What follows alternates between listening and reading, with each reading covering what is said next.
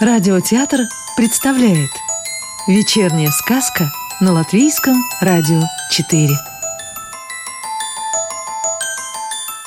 А сегодня слушаем продолжение сказки Мирдзе Клявы «Пестрое лето» Увидимся будущим летом. Радости купания постепенно подходили к концу. Все чаще в поселке гостил дождик. Тогда, пробираясь по главной улице, Приходилось искать местечко по суше.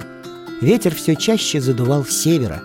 Вечером темнело раньше, и ночью сгущалась черная тьма.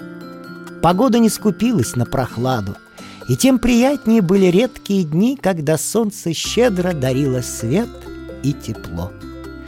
С поселком Старые Дубы готовились проститься те, кому предстоял дальний путь к югу. Иные же тихонько подумывали о зимних квартирах и загодя присматривали здесь же, неподалеку, подходящее место. Как-то ясным утром котенок Мик нежился в постели, но солнечные лучи не давали ему покоя. Заскочив через открытое окно в комнату, они бегали у котенка по лбу, забирались в глаза, нос и рот. Приоткрыв веки, Мик пробурчал. «Мяу! Ну как тут поспишь, если солнце светит прямо в рот?» Он встал, хорошенько потянулся, мяу, прибрал постель и на двор, к колонке. Едва Мик умылся, сонливость слетела с него. Она очень боится холодной воды. Теперь можно было до завтрака погулять в саду. Пройдя несколько шагов, Мик увидел нечто такое, что заставило его замереть на месте. На краю двора за ночь расцвело светло-красными цветами чудесное дерево. Котенок изумленно воскликнул. «Мяу! А говорят, чудеса бывают только в сказках. Надо немедленно позвать Фому! Мяу!» Мик подошел к дереву поближе, посмотрел и еле выдавил. Это же, это же самая обыкновенная рябина! Как же я до сих пор не замечал, что ягоды уже поспели? Мяу!» Разочарованный Мик вернулся в комнату. Прежде всего, он нашел в календаре сегодняшнее число, прочитав, что под ним записано, снова вышел в сад, сел на скамеечку и задумчиво уставился в сторону библиотеки. Он даже не заметил, как появился бельчонок Фома и сел рядом. «Здравствуй, Мик! О чем размышляешь?» — спросил Фома. Таким задумчивым он котенка этим летом еще не видел. Мик вздрогнул, но, увидев бельчонка, спокойно ответил. «Мяу! Думаю о том, что сегодня суббота». «О чем тут думать? Каждую неделю бывает суббота». «Не спорь, ты же не знаешь, что последнее слово будет за мной. Да, тебе обычно приходится признавать. Фома, ты опять был прав. Мик сейчас не был настроен сердиться. Он совсем грустно произнес. Мяу, ты не знаешь, что сегодня особый день. Вивита уезжает за границу. Она пробудет на юге всю зиму и вернется только весной. Я это знаю, именно поэтому и я здесь Фома показал два букета вереска.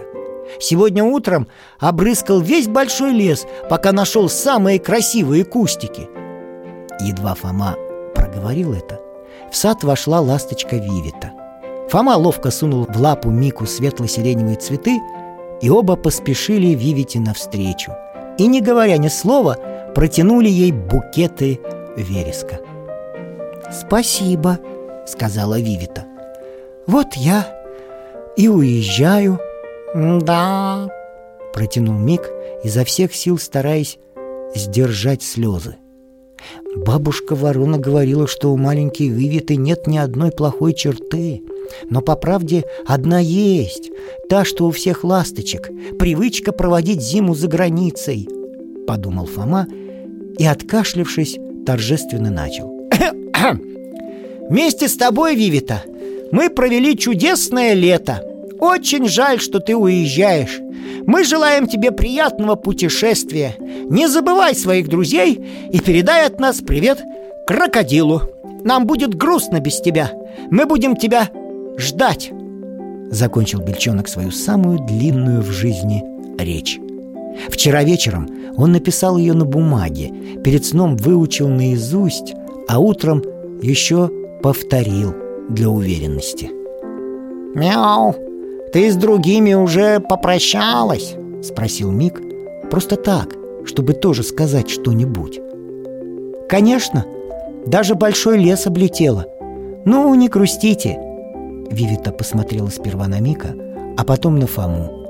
Я привезу вам из поездки по пачке жевательной резинки Только при одном условии «Каком?» – не удержался Фома Жевательную резинку нельзя брать с собой в школу «Это мы и сами знаем», – ответил Фома Мик согласно кивнул головой «Мне пора!» Вивита направилась к калитке Фома и Мик шли рядом Как обычно, по субботам все были дома – и в это время собрались на главной улице, чтобы проводить ласточек.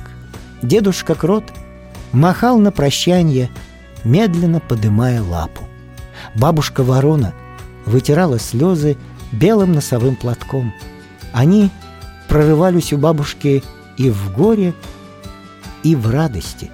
Ежиха Сауцерите стояла на краю улицы, опершись на лопату – она только что закончила пересадку зимостойких цветов. Ежик Адамчик тихо пробормотал. С научной точки зрения известно, что если ласточки улетают, значит, наступила осень. Да, да-да, проговорил барсук Рудис. Барсучонок Инорень, подпрыгивая, махал обеими лапами, и даже барсучиха Грета махнула раза два. Пес Марс серьезно прорычал. «Хм!»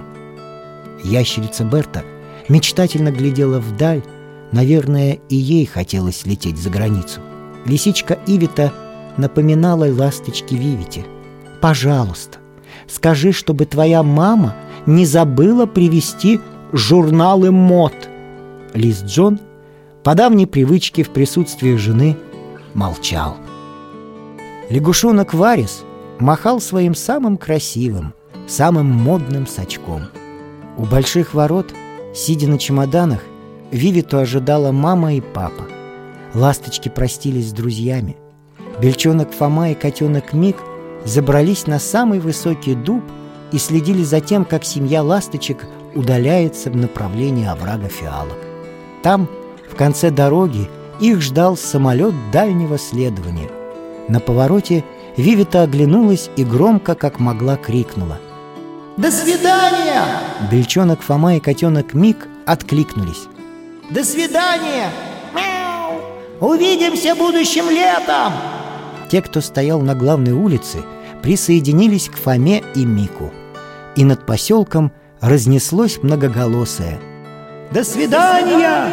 До будущего лета!» Все понимали – что прощаются не только с ласточками, но и с веселым, пестрым летом.